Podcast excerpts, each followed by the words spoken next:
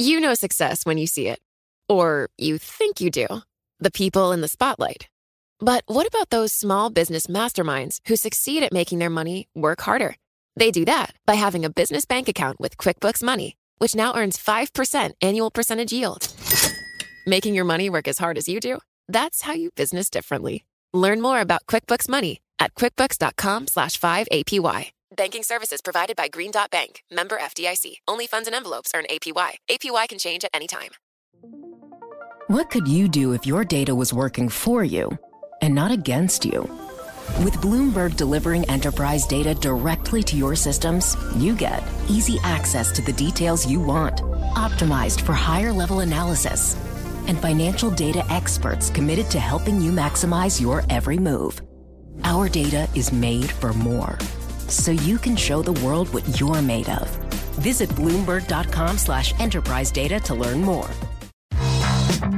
Welcome to the Bloomberg Markets Podcast. I'm Paul Sweeney, along with my co host, Vonnie Quinn. Every business day, we bring you interviews from CEOs, market pros, and Bloomberg experts, along with essential market moving news. Find the Bloomberg Markets Podcast on Apple Podcasts or wherever you listen to podcasts and on Bloomberg.com. Well, there's been a lot of movement in the senior leadership of the U.S. military. Uh, yesterday, Defense Secretary Esper was, quote, terminated by President Trump. And today, Politico is reporting that the Pentagon's acting policy chief resigned today after falling out of favor with the White House. What does this mean for our leadership of our military? There's absolutely no one better to have this discussion with than retired Navy Admiral James Stavridis, former military commander of NATO and a Bloomberg opinion columnist. Uh, Admiral, thanks so much for joining us here. Let's start right there lots of turnover, starting at the top with our Secretary of Defense. What is your take? There's no reason to do this kind of decapitation of the Department of Defense while we're in an inherently unsettled period of a transition. And let me tell you three things that really worry me. One is that the Secretary of Defense is very tactically involved. Uh, he or she is someone who uh, makes the crucial individual decisions about what unit is going to deploy to Afghanistan. And we've got troops in combat all over the world. Number two, at the operational level, kind of the theater level, uh, he or she is a person who makes decisions about should the carrier battle group go to the Arabian Gulf or to the South China Sea. And number three, strategically, the job of the Secretary of Defense is to work with our allies to guard the nuclear codes. So what's happened is we've uh, fired the current Secretary of Defense, who, by the way, is the uh, fourth one in four years, and they brought in a, a, a retired Army colonel. He's not qualified for the job remotely, and uh, his name is Chris Miller, and he's going to have to try and learn the job and presumably do the job for the next 71 days. It's dangerous. Yes, this particular person who resigned wrote a letter of resignation saying, Now, as ever, our long term success depends on adhering to the US Constitution. All public servants swear to support and defend. Politico reporting that Anderson had clashed with White House personnel and that there is expected to be several departures in the wake of Esper's firing. I mean, how how gutted out could the Pentagon be by the time we know, you know, exactly when President Biden is going to take office, if indeed it is a President Biden? I think we're going to see this kind of bleeding of talent across the entire administration. A lot of people have been hanging on, waiting for the election. I think the majority of these folks would be willing to stay and have a reasonable, sensible transition. And by the way, I've been personally involved in a number of these transitions at very high levels in the Pentagon normally, um, despite the rancor of an election, the two sides get together because everyone knows, especially in the Pentagon, it's about our national security. It's bigger than Republicans and Democrats. Boy, that doesn't seem to be how this is trending at the moment, and it is very concerning. Admiral, I'm sure you still have plenty of contacts within the Pentagon. What is the thought coming out of the Pentagon of what perhaps they perceive President Trump's strategy or endgame here. Does he have one? Um, I don't think you can use the word Trump and strategy in the same sentence, and he would probably be proud of that. Uh, he's a transactional player. He's someone who is famously instinctive, operates from his gut. And at the moment, his gut is upset because he lost the election. Let's be frank about what's happened here. Um, I'll give you the good news, if I can, Paul and Vonnie. It's that the uniformed military will uniformly uh, park this off to the side. They'll look at this as the civilian leadership is in turmoil. But I assure you, people like General Mark Milley, the chairman of the Joint Chiefs, all of the chiefs of defense, and all the way down to the most junior sailors and airmen and Marines and soldiers forward deployed, they just park this off to the side. They keep their eye on the mission in front of us. They'll keep us safe. But boy, we do them a disservice and we dishonor their uh, volunteer spirit and their sense of mission when we let things just dissolve like this. It's it's a bad day for our national defense. Yeah, morale is not going to be buoyed by this. Politico is reporting that this potentially paves the way for Anthony Tata to take over the policy shop, so that the policy part of the Pentagon, let's say. Do you know this man? I do. He's a retired uh, one star general. He had a, a, respectable career in the armed forces. Um, he is someone who has uh, been a Trump loyalist uh, throughout the campaign of 2016 and has been a Fox News commentator. He's extremely conservative. Uh, the administration has been trying to get him confirmed, but that's been very difficult because of a whole series of inflammatory statements he he has made over the years. Um, he is not the kind of balanced uh, centrist uh, that is necessary in a job like that, especially during a transition period. So, unfortunately, I think this is not going to be a helpful choice. He's a partisan. We don't need partisanship right now. Admiral, from your experience, what do you believe our adversaries, whether it be Russia, China, Iran, North Korea, what is their view of what's happening right now, with, with, strictly within the Pentagon? Yeah, do, I'll give you two words: high fives. Um, in Moscow, uh, Beijing, Pyongyang, Tehran, Caracas, Havana. This is exactly what our opponents hoped for: is this kind of uh, turbulence. They feel as though we're taking our eye off the ball. It, it opens the door for all kinds of uh, mischievous behavior by Iran in the Arabian Gulf or Kim Jong un. This would be an ideal time for him to launch another uh, long range intercontinental ballistic missile.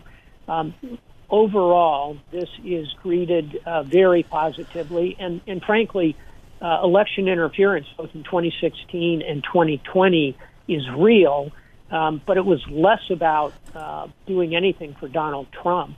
It was all about creating division in our society.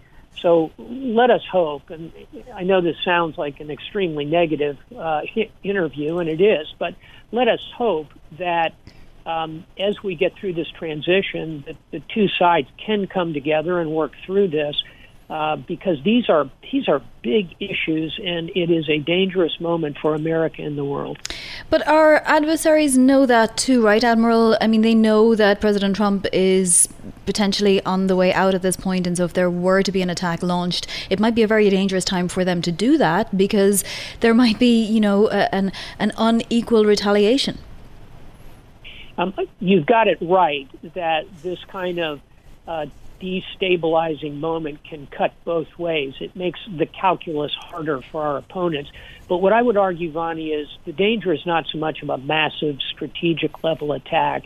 It's that um, in this period when perhaps opponents would feel as though our military, our intelligence services were distracted and somewhat decapitated. And by the way, we ought to recognize there are rumors that the CIA director and the FBI director may be fired we ought to recognize that um, there's room for quiet, deleterious behavior. That's what concerns me. Admiral, thank you. It's always illuminating to speak with you. Admiral James Stavridis, U.S. Navy Admiral, former military commander of NATO.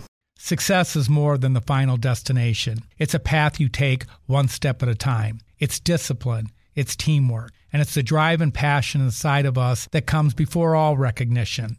It's what Stifel's been doing for over 130 years. Quietly, yet strategically, Stifel's become one of the fastest growing wealth management and investment banking firms in the country. Our financial advisors go beyond traditional wealth management to provide clients with direct access to one of the industry's largest equity research franchises and a leading middle market investment bank because success is the drive it takes to keep climbing, the passion to keep investing, the best of each of us made better by the best in all of us. And that is where success meets success. Start your journey at stifel.com. That's S T I F E L.com. Stifel Nicolaus and Company Incorporated, member SIPC and NYSE. Oral arguments going on right now at the Supreme Court, a court shaped by President Trump, of course, hearing a challenge to the Affordable Care Act. And in the last few minutes, we're hearing Chief Justice John Roberts and Justice Brett Kavanaugh both saying they're inclined to leave the rest of the law intact, even if Republican challengers succeeded in invalidating the so called individual mandate. Let's bring in Bloomberg legal analyst and host of Bloomberg Law, June Grasso. June, I know you've been keeping an eye on what's going on right now at the Supreme Court. Where are we? Beyond what I, I've just outlined? Well, the argument started with a standing question, and this is a legal question as to whether or not the states that are challenging this and the plaintiffs challenging this have what's called a stake in the outcome. Were they injured? And a lot of the justices were questioning whether the states here really had standing to even bring this lawsuit. So that was the first barrier, so to speak. There was very little talk about the merits of it because a lot of the justices wanted to jump from that right to whether it was severable. And as you said, two of the justices, the Chief Justice and Justice Kavanaugh, came out really strongly saying that, in their opinion, this was a severable thing. So that that means that if they can take away that one part of the law, they could leave the rest of the law standing, and that would give them that would give them five votes for severability. So, June, I think the the summary here is: Are they going to throw out the entire Obamacare, or just certain aspects of it? If you can summarize that for us, that'd be helpful. All right, so that's severability. The question is whether, so they're challenging this one part of the law. They're saying because Congress zeroed out the tax penalty and left the mandate in with no practical consequences, then they have to strike down the whole law. That's, that's the opinion of the Trump administration and the Republican states here.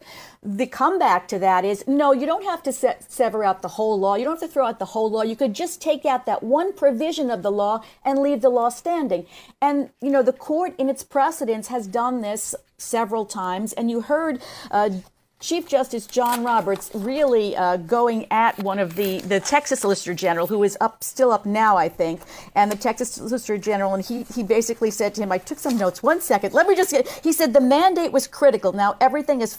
I'm sorry. He said well, it's well, hard for me to argue that Congress intended the law to fall and didn't even try to repeal the act. Why wouldn't Congress have repealed the act? So that's the whole thing. If they wanted the law to fall, why wouldn't they just have taken the act away? Which they didn't. They just took away the individual mandate Yeah, I mean, Kabul, there was conflicting, you know, messages even from the White House, right, about allowing pre-existing conditions and then taking away the individual mandate. I mean, there were so many different messages, but that's the point here, right? If you take away the mandate, if you excise the mandate, in the words of uh, Brett Kavanaugh, then the whole law is in trouble anyway because it sort of depends on everybody paying into it, right? No, actually, I mean, they didn't really go into it that way. What they look at is right now they're saying, look, the individual mandate doesn't matter because the law is working without it. People are buying insurance, as Verrilli, uh, Donald Verrilli, who was the former Solicitor General, as he argued, he said that, you know, the mandate, it worked without, it was a carrot and a stick thing initially for Congress to say you have to pay this tax to get this, and we have to get this law rolling. But now they found out that they don't need the stick because it's working without it. So what they're saying is you don't need this mandate to let the law work. And what Justice Kavanaugh and Roberts are saying, yes, we can excise out this, we can take that little part out of the law, and the law still stands. And you know. Uh, Justice Breyer really came on strong with the Texas Solicitor General, and he put all these examples forward. Suppose, you know, in the in the uh, during the war, Congress said buy bonds in law. Suppose Congress says plant a tree in law or clean up the yard in law, in law, but there's no penalty for doing any of that. Well, are you going to say that all of those laws are unconstitutional because there's no penalty attached? And a lot of the justices came out with that. Also, the Chief Justice and Justice Clarence Thomas and Justice Kavanaugh said, suppose you had, you're required to have uh, American flag flying, but there's no penalty if you don't. Does that mean that, you know, you have to take down the entire law? So um, I think that most of the justices are heading toward the idea that even if there is standing, which there's a question of whether or not they're standing, that still they wouldn't throw the entire law out. June, give us a sense of timing here. This is arguably one of the more important cases uh, in front of the Supreme Court. When should we expect a ruling?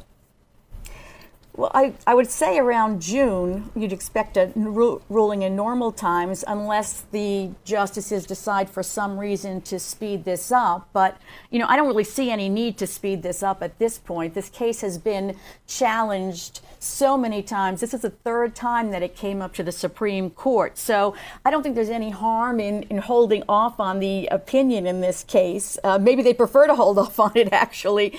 So um, you, I think we'll see it in June all the big decisions come down at the end of the term. If the term lasts when it usually does, we'll see these big decisions in June.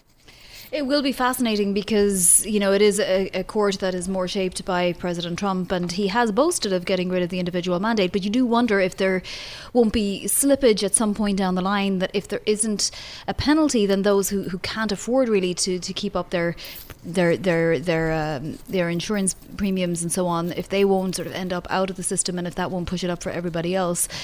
Anyway, we'll have to see how it goes, but uh, oral arguments are always fascinating at the Supreme Court, and June Grasso always has a great handle on what's going on. She will be back, of course, hosting Bloomberg Law, so do tune in for that for more of a summary of what happened. It's an 80 minute argument, by the way, so you know it's yep. quick, and we also know that oral arguments at the Supreme Court tend not to have a huge amount of impact over the actual uh, decision. At least that's been what's the, been the case in the past, but uh, always interesting to listen to. Again, June Grasso, Bloomberg Lead analyst and host of Bloomberg Law.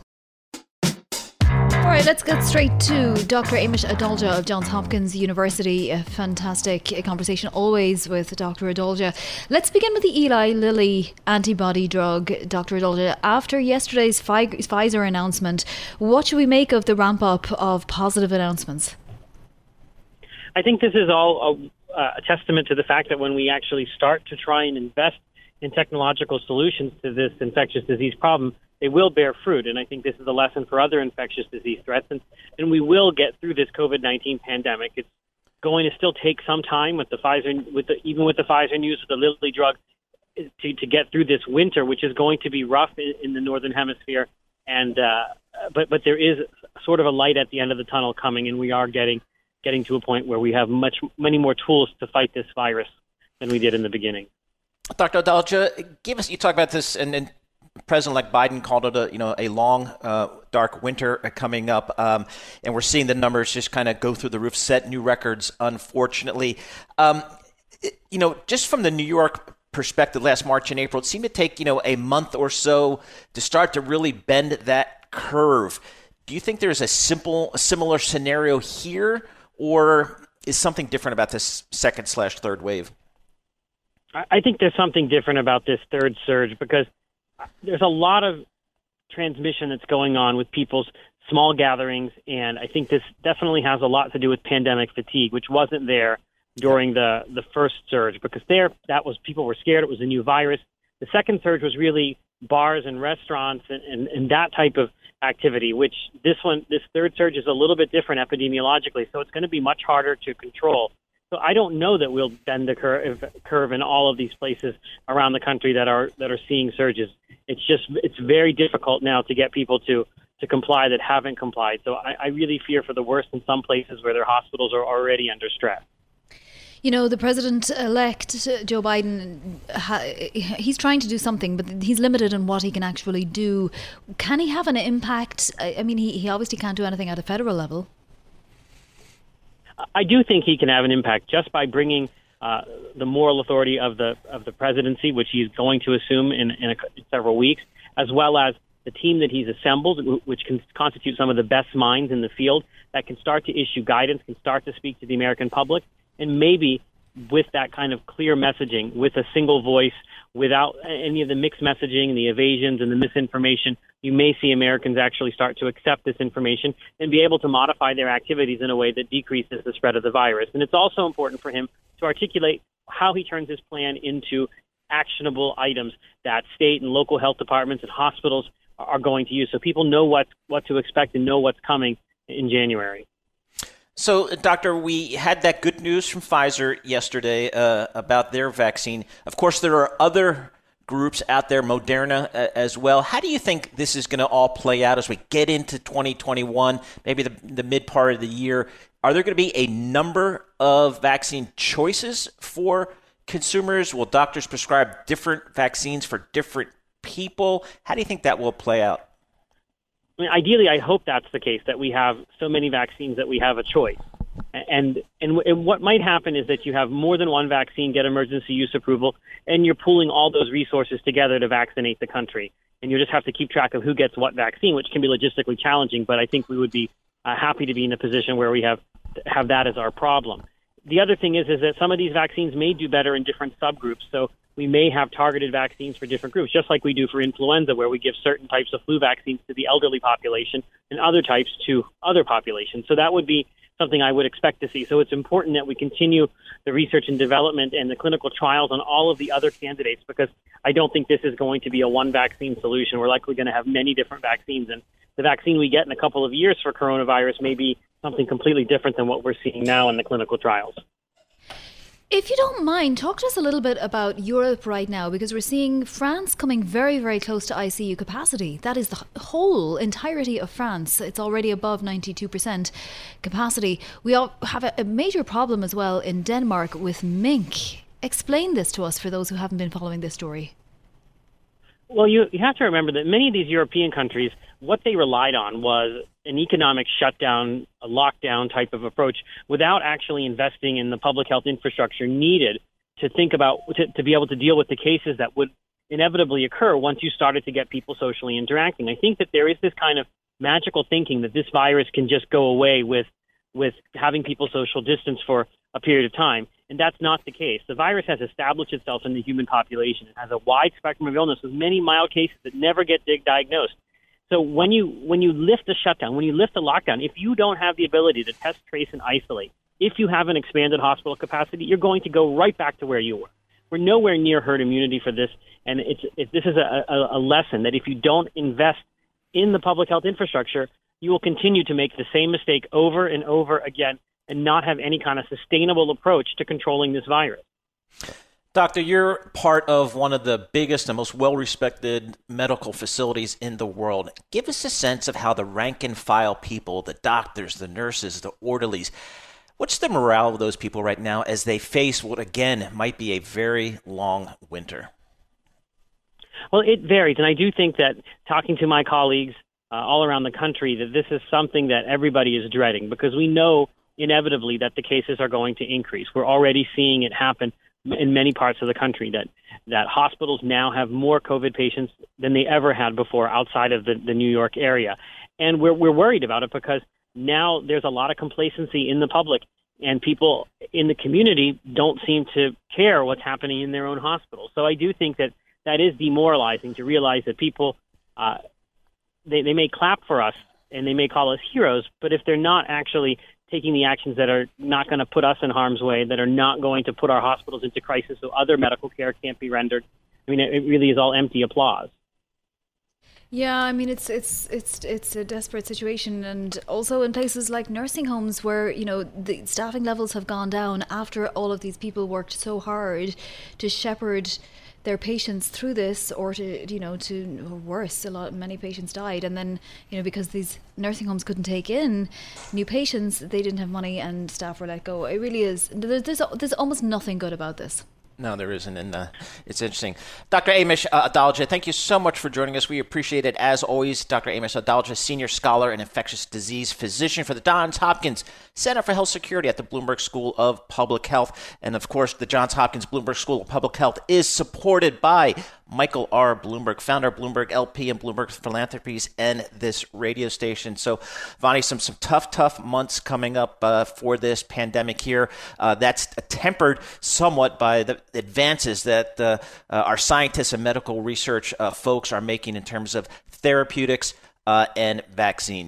Success is more than the final destination. It's a path you take one step at a time. It's discipline, it's teamwork, and it's the drive and passion inside of us that comes before all recognition. It's what Stifel's been doing for over 130 years. Quietly, yet strategically, Stifel's become one of the fastest growing wealth management and investment banking firms in the country. Our financial advisors go beyond traditional wealth management to provide clients with direct access to one of the industry's largest equity research franchises and a leading middle market investment bank because success is the drive it takes to keep climbing, the passion to keep investing, the best of each of us made better by the best in all of us. And that is where success meets success. Start your journey at stifel.com. That's S T I F E L.com. Stifel Nicolaus and Company Incorporated, member SIPC and NYSE. A steepening in the yield curve, a little bit of optimism out there in the marketplace. Let's get some more color on that. We do that whenever we talk interest rates and yield curves with Ira Jersey, Chief U.S. Interest Rate Strategist for Bloomberg Intelligence. Ira, thanks for joining us what's the treasury market trading over the last several days and maybe even you know more than that? What's that telling you yeah, so there's obviously the vaccine news from yesterday was uh, was pretty optimistic. We're bouncing right off a pretty important technical level right now in 10-year yields at around uh, uh, 0.96 percent. So you know we're talking about basis points because yields are so low, but but that's a pretty important level because that's where we got to uh, back in June. And if we break above that, then then we could see a, a pretty significant move, maybe well above one percent for the first time uh, since March. So um, yeah, you know the the I, I think as we see light at the end of the tunnel, you'll see more of this bear steepening you mentioned, where the market sells off and longer-term interest rates tend to go up a little bit more than, uh, or, or potentially a lot more than shorter-term interest rates. So that it's not not surprising that you're seeing this on a kind of a more risk-on tone that you've had the last couple of days. At what point, Ira, does it become less about a better economy and more about inflation? Yeah, I, I don't think it does. Uh, so you know, we've seen a pretty significant rebound in inflation expectations from the lows uh, in the second quarter of this year. So uh, back to basically the range that we were in for most of 2018 and 2019. So, um, so, so I don't see inflation expectations going up a whole heck of a lot, nor inflation itself. The, the reason being that even though we might rebound, um, you know, pretty sharply in, in terms of growth, uh, what what really drives inflation in the U.S. and this is I think very underappreciated and misunderstood. It's really wages. So you need significant wage gains, and particularly wage gains by lower income sectors, in order to get a sustainable uptick in inflation. Because most of what U.S. consumers uh, buy is actually uh, services, and those services, all most of the prices of those services, is uh, are wages.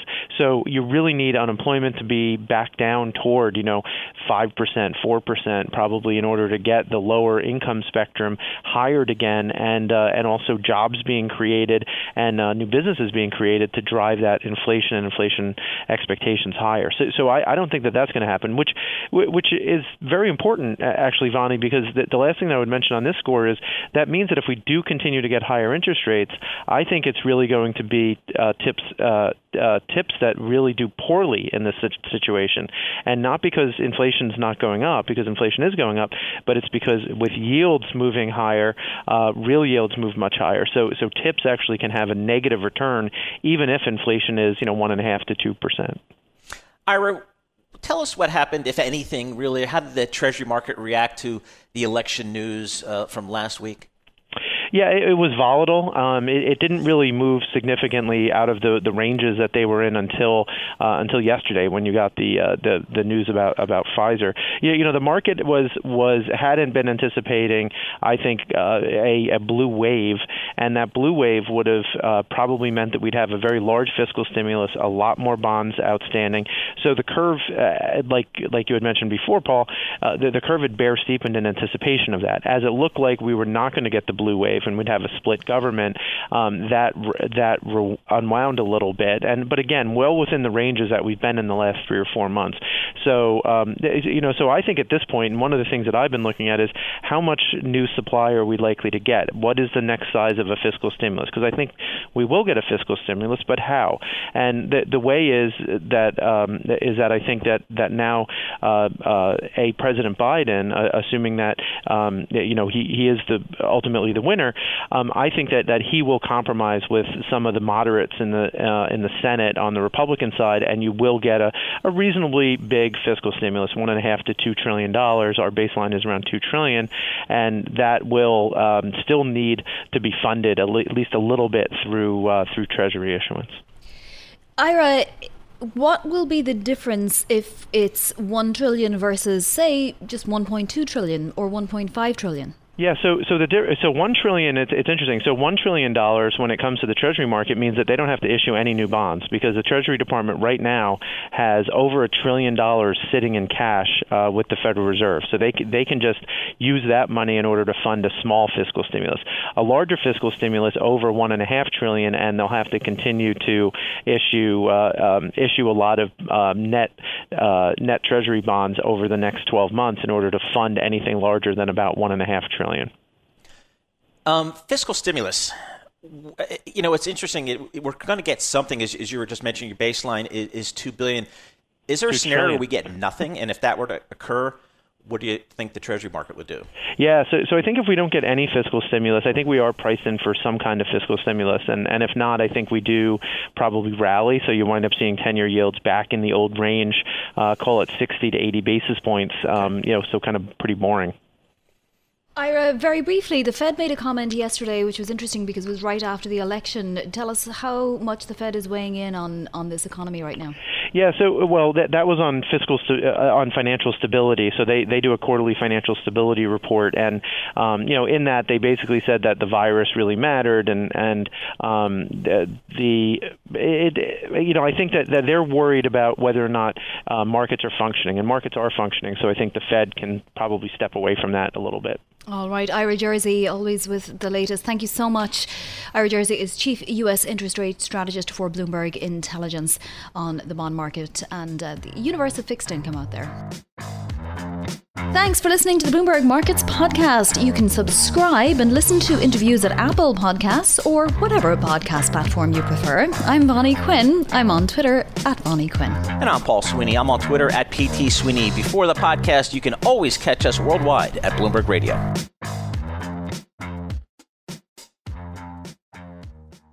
Hi, I'm Ron Kruszewski, Chairman and CEO of Stifel. Financial advisors, let's face it, if you're not growing your practice, you're losing market share. Stifel is a growing, entrepreneurial, advisor centric firm built for successful advisors like you. There's a reason why 148 financial advisors joined Stifel last year. Come join us and find out why Stifel is the firm where success meets success. Visit www.choosestifel.com. Stifel Nicolaus and Company Incorporated, member SIPC and NYSE.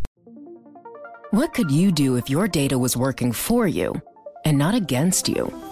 With Bloomberg delivering enterprise data directly to your systems, you get easy access to the details you want, optimized for higher level analysis, and financial data experts committed to helping you maximize your every move. Our data is made for more, so you can show the world what you're made of. Visit Bloomberg.com slash enterprise data to learn more.